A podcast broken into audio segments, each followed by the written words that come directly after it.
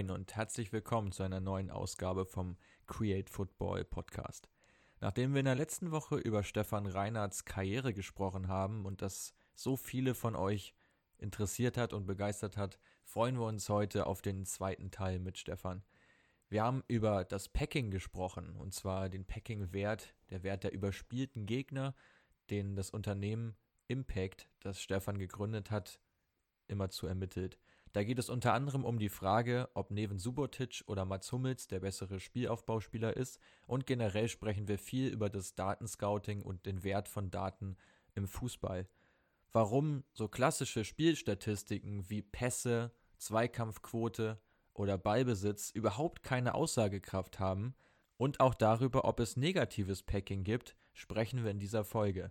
Inwieweit Stefan mit Impact an den Verpflichtungen von Paulinho und Amiri beteiligt war und warum Impact seit 2006 ein wenig unter dem Radar läuft. Das alles in dieser Folge.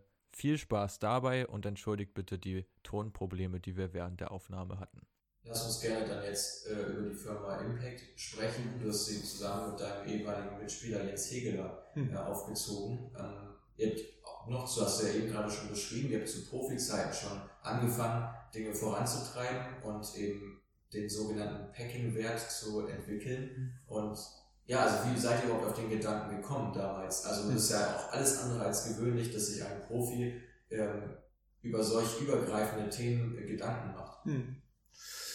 Ja, ich war tatsächlich, es war Januar 2014, bin ich eingeladen worden an die Sporthochschule Köln. Äh, da hat Dr. Daniel Memmert ein Buch vorgestellt mit zwei Journalisten, äh, Der Fußball, die Wahrheit.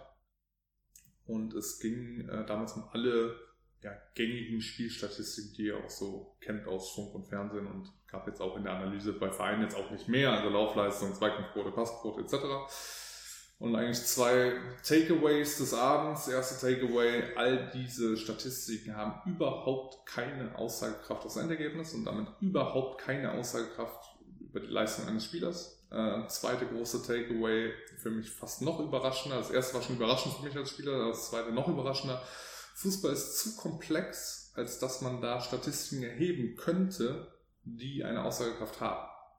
Das war so eine gängige These, die da vertreten wurde. Und das war so für uns so, okay, also ähm, wie, wie du es äh, vor, dem, äh, vor dem Podcast quasi schon im, im Vorgespräch kurz angerissen hattest, äh, Thema Moneyball, also es gab in anderen Sportarten äh, Datenrevolutionen, es gab Sportarten, die statistisch gegriffen werden konnten. Von daher hatten wir da das Gefühl, ja, es müsste ja auch im Fußball so sein. Und B hatten wir das Gefühl, dass wir halt ja durch unsere Ausbildung, sage ich mal, als Fußballer schon das Gefühl hatten, dass es natürlich Dinge gibt, die auf dem Platz schon eher effektiv sind und andere halt weniger. Und dann haben wir uns damals als Ausgangspunkt halt eine Passquote angeguckt. Gesagt, ja, relativ logisch, warum die keine Aussagekraft hat aufs Endergebnis. Ich spiele 800 Mal zum Torwart zurück. Die Wahrscheinlichkeit, dass ich ein Tor schieße, kann ich euch versprechen, ist 0%. Ähm, macht für uns keinen Sinn und so haben wir uns halt dem Thema erstmal, erstmal gewidmet.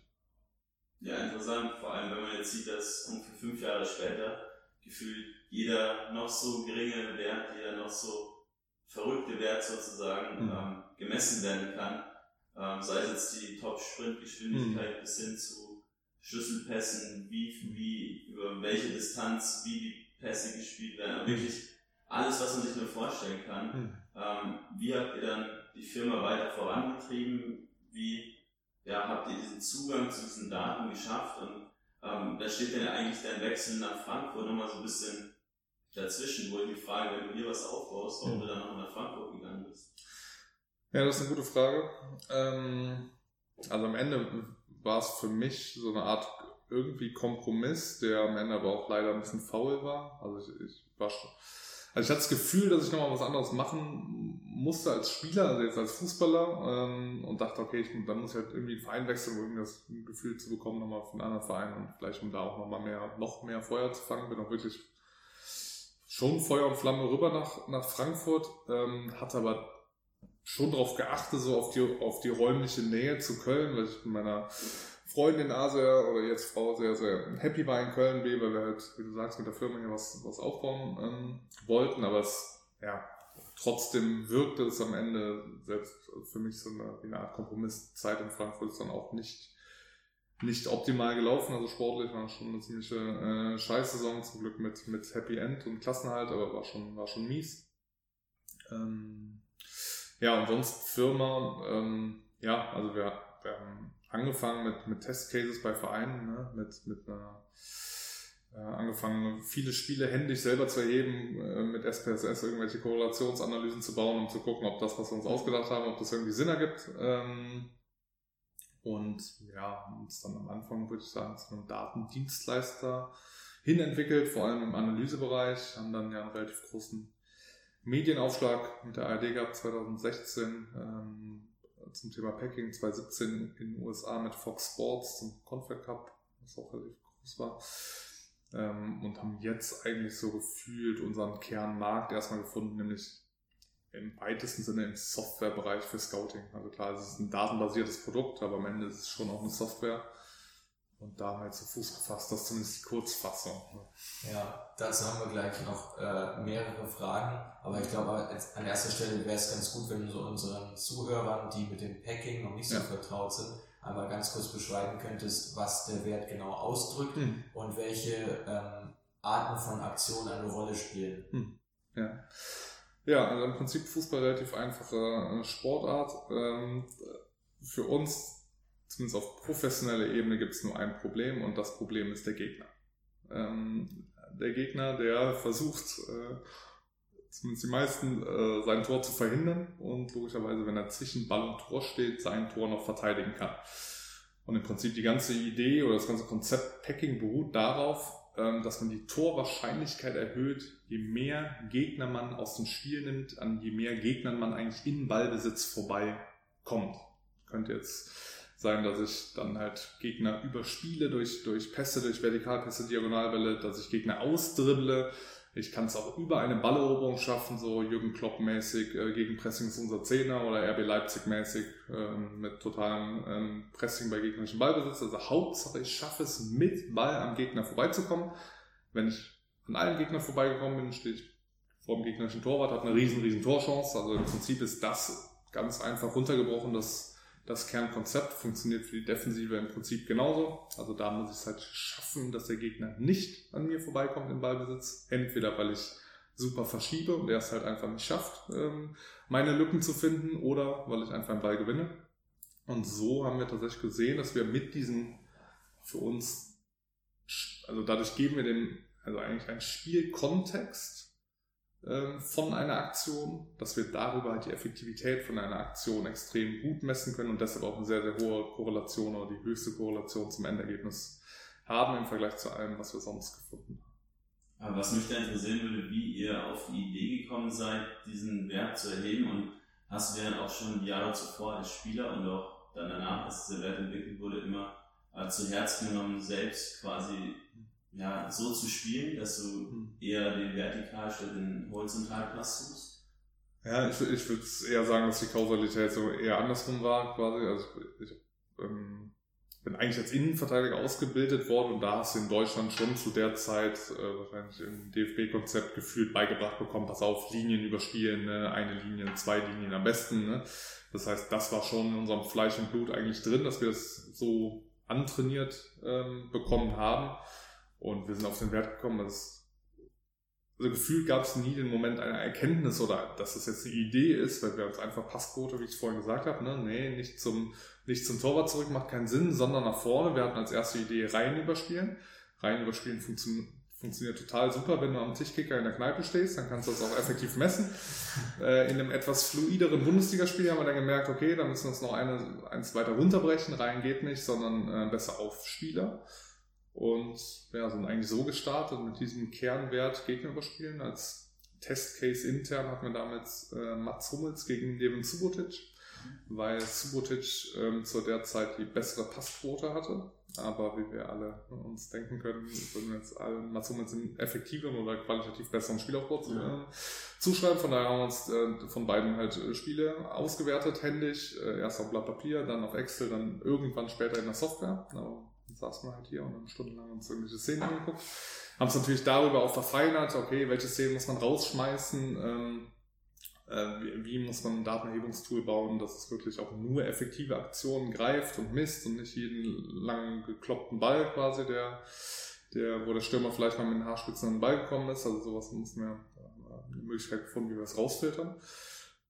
Und so sind wir jetzt in das Thema reingerutscht. Ne? Also der Rest hat sich dann quasi aus der Logik heraus ergeben, dass wir natürlich uns dann gefragt haben, ah, okay, Gegner überspielen macht Sinn, ja, welche Gegner? Ne? Also Stürmer einfach zu überspielen als gegnerische Abwehrkette, dann hast du schon mal eine Unterteilung, hast wieder verschiedene Werte. Dann haben wir gemerkt, ah, um Gegner zu überspielen, brauchst du halt schon im Idealfall zwei Spieler. Einen, der Pass spielt, Mats Hummels zum Beispiel. Wäre aber auch nicht schlecht, wenn sich einer da vorher zwischen den Ketten gezeigt hat, den man überhaupt anspielen kann. Ach, das ist ja auch ein interessanter Wert. Ne? Und so, ja, hat sich das alles weiter ergeben. Ja, sehr interessant. Das bedeutet, dass es inzwischen automatisch getrackt wird?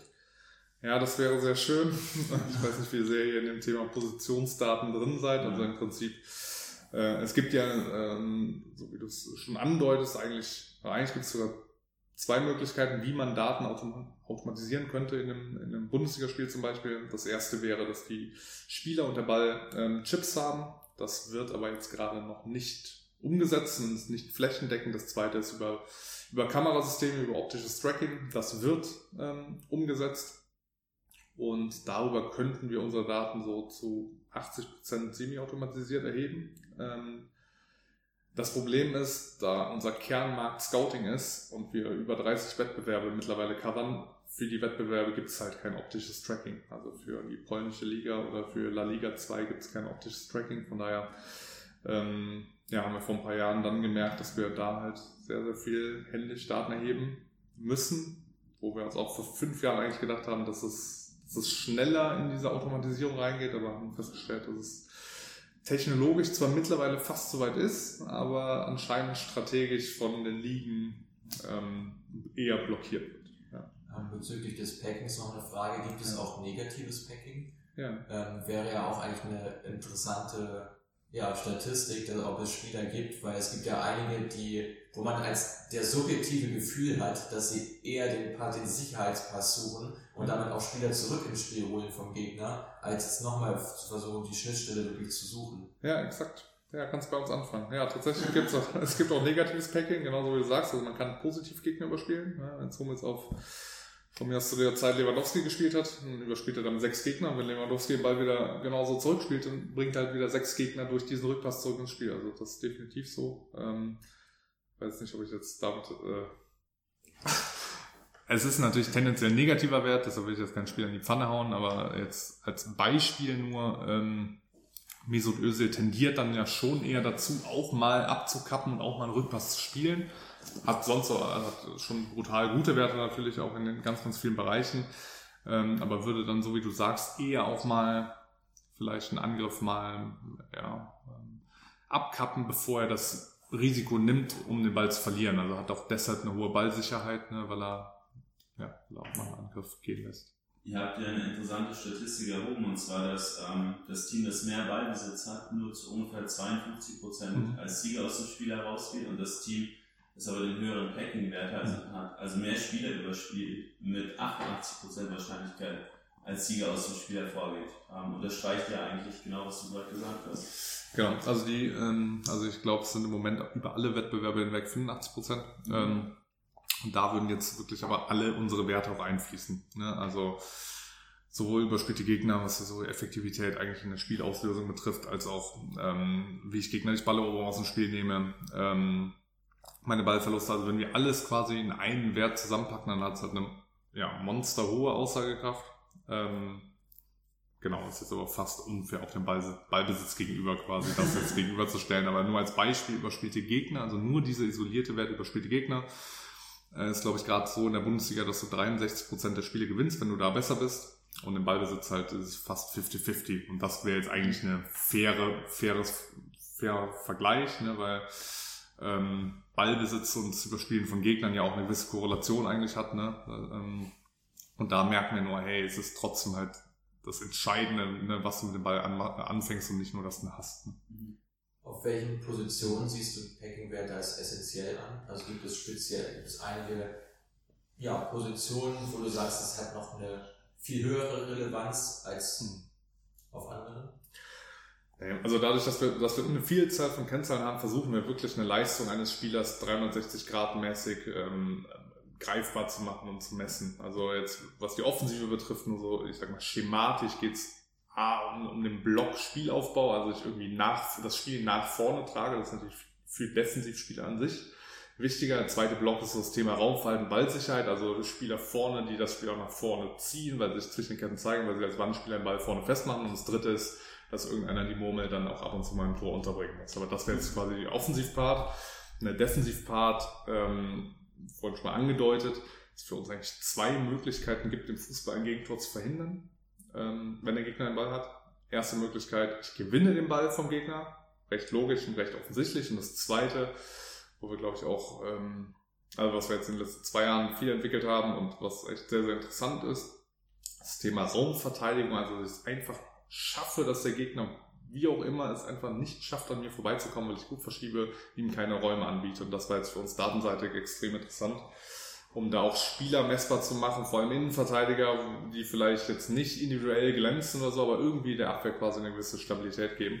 Und deshalb, sorry, auf deine Eingangsfrage, also glaube ich schon, dass wir zumindest für alle zehn Feldspieler eigentlich ähm, Kennzahlen haben, die eine brutal hohe Relevanz haben und am Ende ähm, ist es auch egal, ob der Rechtsverteidiger 50 Gegner überspielt oder der Achter, weil er sich tiefer fallen lässt. Ne? Also das hat ja quasi die gleiche Effektivität.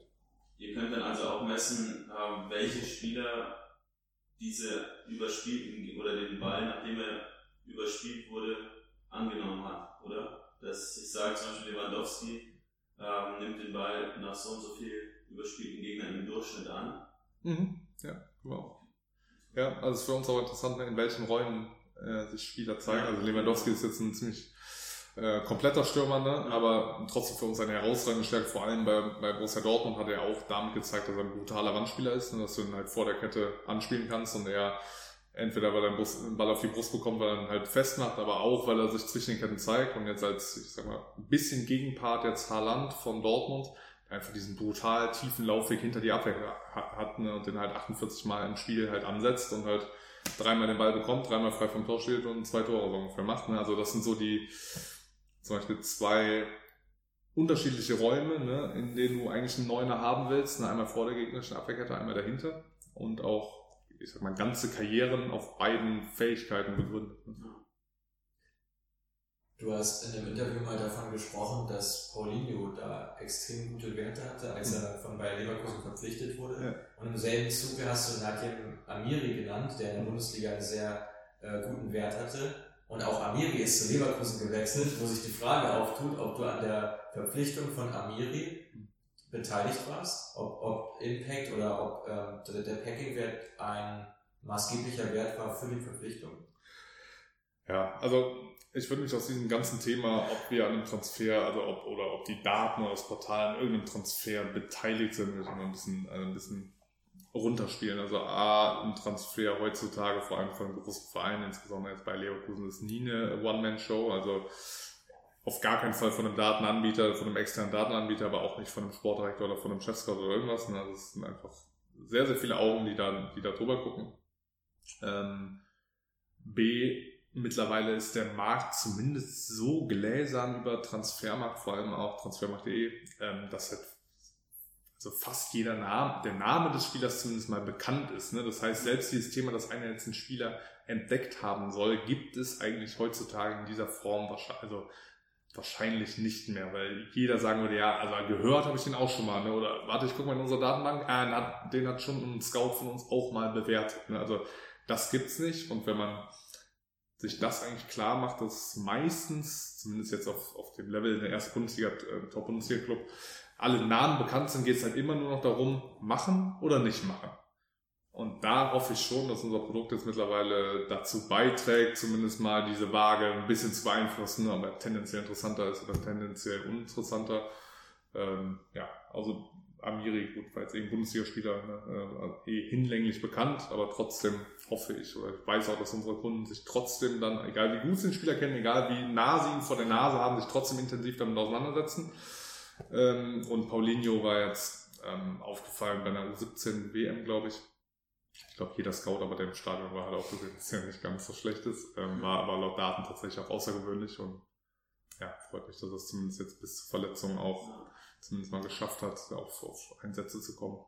Was mich interessieren würde, ähm, jetzt neben Paulinho und Amiri äh, in der Bundesliga und vielleicht europaweit, welche Spieler dann extrem hohen ähm, Packing-Wert haben und vielleicht auch Spieler, die jetzt nicht bei absoluten Top-Clubs spielen, aber trotzdem ja, sofort ins Auge stechen, wenn du den Wert überprüfst. Mit Packing-Wert meinst du dann aber das Überspielen das, das von Gegnern? von Gegnern, genau. Oder du kannst auch gerne Beispiele nennen für ähm, ja, Spieler, die sich im Raum bewegen hm. und eben ja, da einen hohen Wert haben.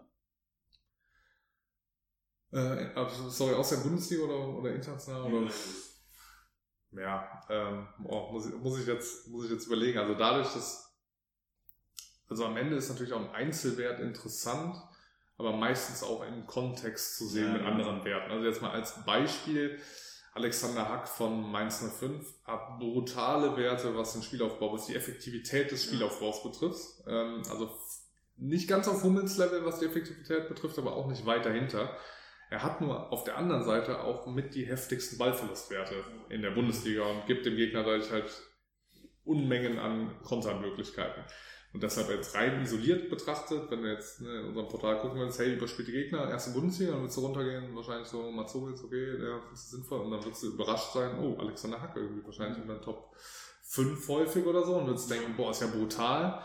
Und dann wird's aber, wenn du jetzt tiefer reingehst, wirst du sehen, ah, okay, aber gut, der versucht halt auch jeden Ball durchzubringen und hat halt so krasse Ballverluste und deshalb ist er jetzt, was den Spielaufbau, die Qualität des Spielaufbaus betrifft, bei uns dann nicht mehr so top gerankt, weil die Ballverlustwerte so hoch sind. Ne? Also von daher, also definitiv ist es interessant, sich trotzdem Einzelwerte anzugucken, aber dann auch vor allem schnell im Kontext zu greifen, okay, wie, ähm, mhm. äh, ja, wie ist das, wie ist das insgesamt zu sehen? Hast du auch im internationalen Vergleich ein Beispiel? Für so ein Beispiel? Oder? Ja also jetzt konkret die, die gleiche Storyline haben wir bei Fabian Scheer zum Beispiel, der bei Hoffenheim gespielt hat, ja. äh, jetzt bei Newcastle spielt, auch da im, im Spielaufbau ähm, brutale Werte hat, also brutal ähm, effektiv, aber gleichzeitig auch hohe Ballverlustwerte. Ich habe gestern noch ein, ein, Thema gehabt, äh, Lacroix, Lacroix, der bei, bei Hamburg gespielt hat, der ähm, laut einigen Datenanbietern ähm, und auch bei uns in fast allen Bereichen top war äh, in, der, in, der, zweiten Bundesliga letztes Jahr. Also sticht brutal gut, ähm, brutal effektiven Spielaufbau, hat dann in den Tor selber geschossen, aber er hatte einen Wert bei uns, war fürchterlich und das war so Thema Raumverteidigung. Also mit ihm auf dem Feld stand die Abwehr des HSV.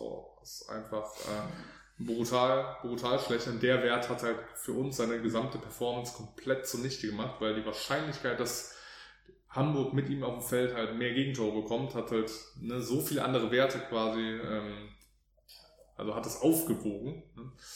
Ähm, ja, also schwebt dir sowas vor oder sorry, wo, ja, war, ja, machen wir uns so. Ja. Genau, das ist eben auch der interessante Punkt, dass ähm, diese ganzen Einzelwerte, sage ich mal, natürlich äh, schon interessant sind, hm. aber du natürlich äh, einen Spieler nicht nur holst, weil er halt in einem Wert gut ist, sondern äh, ja. der muss halt zumindest in anderen Werten durchschnittlich sein ähm, damit es dann auch Sinn macht, ähm, diesen einen Extremwert zu, ähm, ihn aufgrund dieses einen Wertes zu verpflichten. Aber es ist interessant, diese zwei oder diese drei Extrembeispiele da mal zu sehen. Ja. Äh, was interessant noch ist, äh, warum ihr so komplett aus den Medien verschwunden seid. Du hast vorhin schon kurz angeteasert, ihr wart bei der EM 2016 mhm. recht stark in den Medien, ähm, auch in der Sportschau, wenn mich nicht alles täuscht. Mhm. Ähm, in jedem Spiel zwei, dreimal so und so viele Gegner wurden mhm. überspielt und ich habe es jetzt vor kurzem, habe ich dir da auch erzählt, irgendwann hat es in der Sport schon mal wieder einer erwähnt, ja, mhm. so und so viele Gegner überspielen, und da war ich gleich ganz überrascht, den Wert einfach mal wieder mhm. äh, zu hören, weil der für mich gefühlt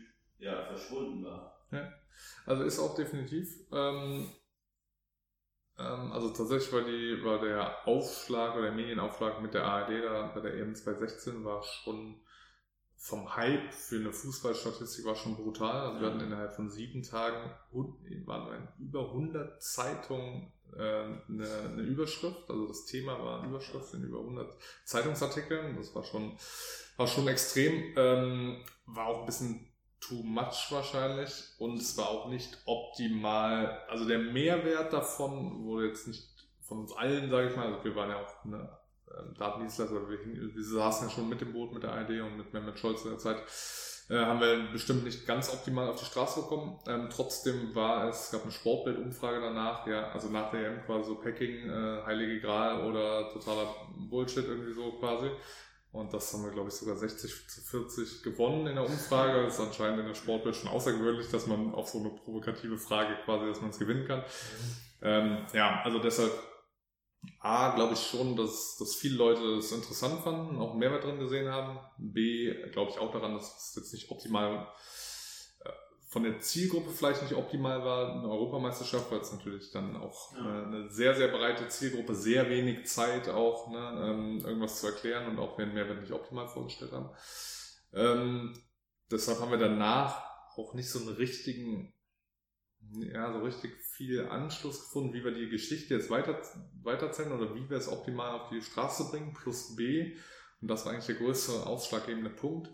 Wir hatten eigentlich das Feedback von, von den Vereinen, mit denen wir auch zusammenarbeiten wollten und auch schon zusammengearbeitet haben, dass die das eigentlich nicht so cool fanden, dass wir eigentlich jetzt so eine total ja, populäre irgendwie populäre Firma, populäre Statistiken und dass man vieles in der Zeitung lesen konnte. Also die haben, die, äh, uns wurden Termine abgesagt, quasi deshalb auch.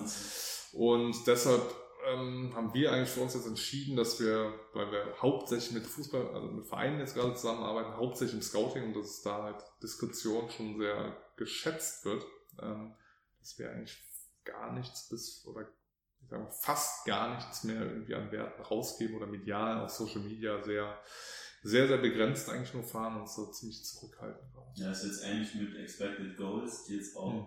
also ein bisschen in den Fokus rücken, ja. sind auch bei der Zone, bei der Sportschau auch mhm. immer mal wieder äh, erwähnt werden. Ja. Er hat mich so ein bisschen an damals erinnert, weil man eben so einen neuen Werteziel hat, wo viele mhm. Leute jetzt erstmal sich fragen, was ist es eigentlich?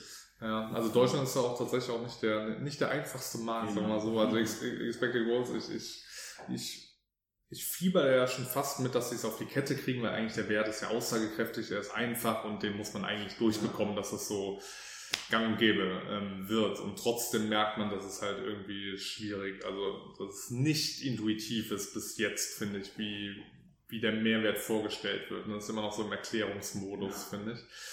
Und auf Basis unserer Erfahrung mit Fox Sports zum Beispiel dann 2017, also ein Jahr nachdem wir einen Aufschlag mit der ARD hatten in den USA, da hat es halt vier Moderatoren quasi das Thema vorgestellt. Ja, hier Packing funktioniert so und so. Dann gucke ich an, ja, Bro, alles klar, alles klar, wir machen das. Und dann haben sie sich halt vorne auf die Bühne gestellt und haben das Ding runtergerockt, als ob sie das erfunden hätten. Ne? Also der Zugang zu Statistiken da drüben ähm, ist halt zum Beispiel also völlig anders. Die Art und Weise, wie sie das, wie sie das verpackt haben, wie sie den Inhalt, wie sie ihn rübergebracht haben, den Mehrwert halt was völlig anderes. Ne? Also von daher ist, wie gesagt, also Deutschland auch schon, schon schwierig. Ja. Also Stefan, das ist auch ein Thema, was uns sehr stark bewegt, dieses ganze Datenscouting und diese ganzen Daten, die man halt erheben kann und hm. die eine große Aussagekraft haben. Wir haben da die Zeit jetzt schon relativ viel beansprucht, deswegen kommen wir so langsam mal zum Ende. Könnten auf jeden Fall noch weitere zwei Stunden mit dir über das Thema reden, darum wird es nicht scheitern. Aber mich würde abschließend noch interessieren, wo siehst du die Trends? Also wo geht jetzt ähm, die Entwicklung hin? Was wird in Zukunft noch, wonach wird noch stärker geschaut? Was vielleicht auch Impact betrifft. Also ihr habt ja, man darf jetzt ja nicht verwechseln, der Packing-Wert ist ja nur einer eurer Werte, mhm. die ihr erschließt und die ihr ermittelt. Ja. Da steckt ja noch eine ganze Menge mehr dahinter. Meinst du, wo, wohin es inhaltlich geht oder jetzt ja, markttechnisch oder eher inhaltlich? Eher inhaltlich ja. ähm, ja, also jetzt im deutschen Markt, sagen wir mal so, laufen wir wahrscheinlich in, in ein ähnliches Problem wie die englischen Vereine. Die haben das gerade, sonst wirkt es auf uns so. Und zwar, so wie ich es vorhin gesagt habe, ist dieser, dieser Punkt, dass man Aufnahmen kommt. Da gibt es auch Unmengen an Tools und unseres also unseres auch sehr, sehr gut. Was soll ich anderes sagen? Ähm, um wirklich präzise auf Namen zu kommen, Namen zu finden aus Märkten, in denen du noch nie einen Live-Spot hingeschickt hast. So. Aber ab diesem Moment ist es halt wirklich, geht einzig und allein darum, dem Sportdirektor die Art oder die eine bestmögliche Entscheidungsgrundlage zu geben, dass er die möglichst beste Entscheidung trifft. Und ab diesem Moment ähm, hast du einen Sportdirektor auf der einen Seite und hast möglicherweise irgendwelche KI-trainierten Modelle auf Basis von automatisierten Positionsdaten und irgendwas und jetzt äh, in England dann zum Beispiel halt äh, Vereine, die dann sechs oder acht Data Scientists anstellen, um irgendwas ganz, ganz krasses zu liefern. Und dieser Weg, also diese Wegstrecke ist einfach sehr, sehr, sehr weit. Und egal wie aussagekräftig oder gut das gedacht sein mag, dieses Modell, ist es am Ende, muss der Sportdirektor es schon noch halbwegs verstehen, was da am Ende bei rauskommt. Weil wenn er es nicht versteht, wird er es nicht in seine Entscheidung einpreisen. Also das ist schon unser klares Gefühl aus dem Markt, ne? dass es am Ende schon eine schon noch eine Nähe zu demjenigen haben muss und der es auch schon noch wissen will, warum er jetzt seinen Kopf dafür am Ende hinhält, wenn der Spieler nicht funktioniert und nicht, nicht hinstellen und sagen, ja, ich habe dann nächste Tabelle irgendwie bekommen oder irgendwas im Tableau und die haben gesagt, mach das und jetzt habe ich es gemacht und jetzt hat, ist alles schief gegangen. Ne? Ähm, ja, und deshalb, also das sehe ich auf jeden Fall als große Herausforderung, ähm, vor allem im, im, deutschen Markt, weil ich es in England sehe, dass die Data Scientists werden dann, ne, die werden immer mehr auch. Ähm, aber die werden dann halt, die Büros sind auf einmal immer weiter weg, so vom, von dem eigentlichen äh, Sportforscher und Sportdirektor etc. Ähm, und dass man diese Nähe noch, noch behält, weil die weil es inhaltlich auf jeden Fall komplexer wird. Also du kannst inhaltlich mehr machen, vor allem Positionssachen kannst du mehr machen, du kannst komplexere Sachen machen. Ähm, ja, also da, da werden sich sehr, sehr viele Leute sehr, sehr austoben. Und das wird auch super toll aussehen in Präsentationen und in, in allem. Und du wirst denken, boah, krass, also wie zur Hölle kann das denn sein, dass das jetzt nicht von jedem Verein genutzt wird? Und die einfache Antwort ist, weil es der andere nicht entweder versteht oder nicht konkret weiß, wie er das jetzt in seinen Entscheidungsprozess wirklich einbringt, also wie er das jetzt gewichten soll im Verhältnis dazu, dass der Berater ihm sagt, nee, nee, der Junge, der, ist echt motiviert. Ne? Also, also du, hast so viele Dimensionen dann auf einmal, die du irgendwie berücksichtigen musst. Ne? Und ja, ich glaube, das ist die große Kunst quasi, was zu liefern, was noch, noch zugänglich ist zu dieser Sportart. Ja, ich erinnere stark an den Film Moneyball, den du mit Sicherheit ja. auch kennst, wo halt dann aber die Scouts sich in ihrer Autorität untergraben fühlen ja. ähm, von diesen ähm, von diesen Data Scientists oder generell ja. äh, von, von den Daten und halt ja die subjektive Meinung halt nach wie vor mehr zählt, von einem Scout vielleicht auch nur, wie jetzt so eine objektive Draufsicht. Ja. Ähm, ja, ist auch unsere Meinung, die wir jetzt auch einige, aus einigen Gesprächen schon so äh, geschöpft haben, dass dann einfach bei vielen äh, Vorständen, bei vielen Sportdirektoren einfach noch so dieses Know-how fehlt, mhm. ähm, in diese Branche eben reinzugehen, weil du hier gar nicht damit aufwächst. Und ja. in den USA, wie du schon gesagt hast, wächst du halt damit auf, wie es dann groß es diese Daten immer gibt. Und ja, wir, sind, wir, wir hoffen, dass so Teams wie Feyenoord oder Brentford, die wir auch schon angesprochen haben, da so ein bisschen mehr Licht ins Dunkle bringen mhm. ähm, und man auch sieht, dass es auch funktionieren kann, wie jetzt bei Brentford, die vor dem hm. Aufstieg in die Premier League stehen, mhm. äh, wenn du dem Ganzen halt Zeit gibst. Weil das ist ja auch mal ein Problem, wenn der Spieler vielleicht die ersten äh, zehn Spiele nicht so spielt, wie er spielen sollte, dass dann direkt die Daten verteufeln werden hm. und dem Ganzen auch keine Zeit gegeben wird. Ja. Ja, tatsächlich gibt es da zwei, zwei große Problemstellungen, warum das dann im Fußball doch ein bisschen schwieriger ist als halt im, im ja. Baseball. Das eine ist halt, ist ja jetzt einfach eine deutlich komplexere Sportart, ne, und damit auch statistisch komplexer zu greifen. Und B hast du halt deutlich mehr Varianz einfach. Ne? Also selbst wenn deine Mannschaft, kennt wahrscheinlich die ganzen Beispiele Dortmund unter Klopp und sowas, ne? Tabellenletzter, wo jedes Datenmodell sagt, die müssten eigentlich Dritter sein oder sowas, ne? Also selbst wenn du einen guten Job machst und selbst wenn das alles funktioniert, ex exakt perfekt, wie du es dir eigentlich erwartet hast, kann es halt sein, dass du zwölf Punkte hinten und so wie du sagst, dass dann halt dann Köpfe rollen ne, und ein Thema vorbei ist. Ne? Also das ist halt so das ja, dann Hauptproblem, dass es schwer zu sagen ist, also, ob das jetzt die Wahrheit ist, weil es kann auch sein, dass Brentford jetzt vielleicht aufsteigt, obwohl sie mit Daten arbeiten. Ne? Also jetzt ja. nur mal eine These, ne? aber es ich behaupte nicht, dass es so ist, aber es ist natürlich möglich, weil irgendwann steigt halt ein Championship-Verein mal auf. Ne? Also die arbeiten, machen das jetzt auch seit fünf, sechs, sieben Jahren. Ne? Äh, es spielen sechs Playoffs. Ne? Also ja, die Wahrscheinlichkeit, dass irgendeine Mannschaft in die Playoffs reinwackelt, ist halt auch immer gegeben. Ne? Und das jetzt wirklich zu attribuieren, hey, ne, das war jetzt der entscheidende Punkt, ne, weil wir hier Datenscouting und der Spieler und deshalb sind wir jetzt hochgegangen, ne, das war natürlich auch im Baseball leichter zu beweisen.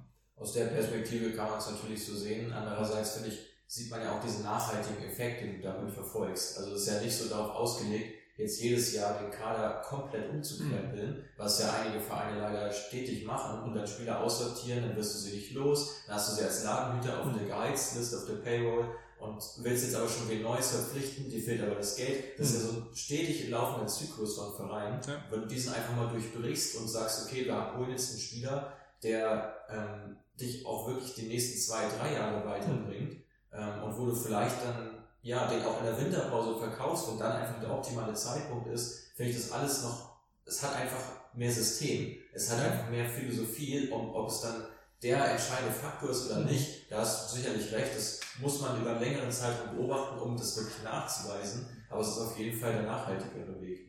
Ja, ja, also, sorry, ich bin auch total bei euch. Ne? Also ich, ja. glaube, ich glaube da schon sehr daran. Ich glaube auch daran, dass gute Arbeit belohnt wird. Ne? Ich, ich,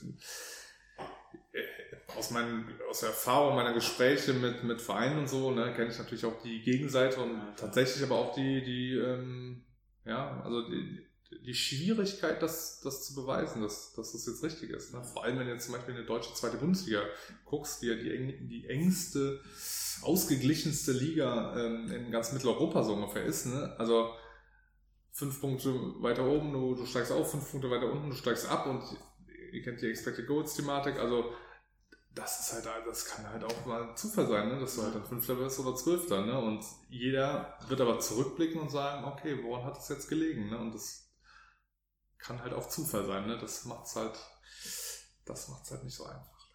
Ja, definitiv ein gutes Schlusswort. Ich denke, wir haben jetzt hier eine, über eine Stunde sogar gesprochen und super interessante Insights von dir bekommen.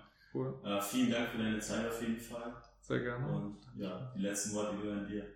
Um Gottes Willen, bin ich nicht vorbei. Nee, dann äh, vielen Dank, hat Spaß gemacht. Ja, und euch noch ähm, treu treu auf eurem Weg. Dankeschön. Das war also der zweite Teil mit Stefan Reinhardt.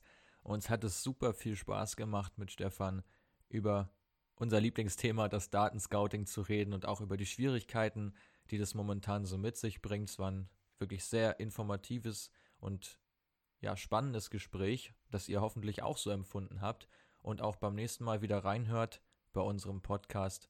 Bis es soweit ist, legen wir euch nochmal herzlich unseren Instagram-Account ans Herz createfootball-com, dort findet ihr uns und da findet ihr auch spannende ja, Stories, wo wir auch immer mal wieder eure Meinung mit einbeziehen. Da haben uns zuletzt sehr viele Leute geschrieben, was richtig viel Spaß gemacht hat.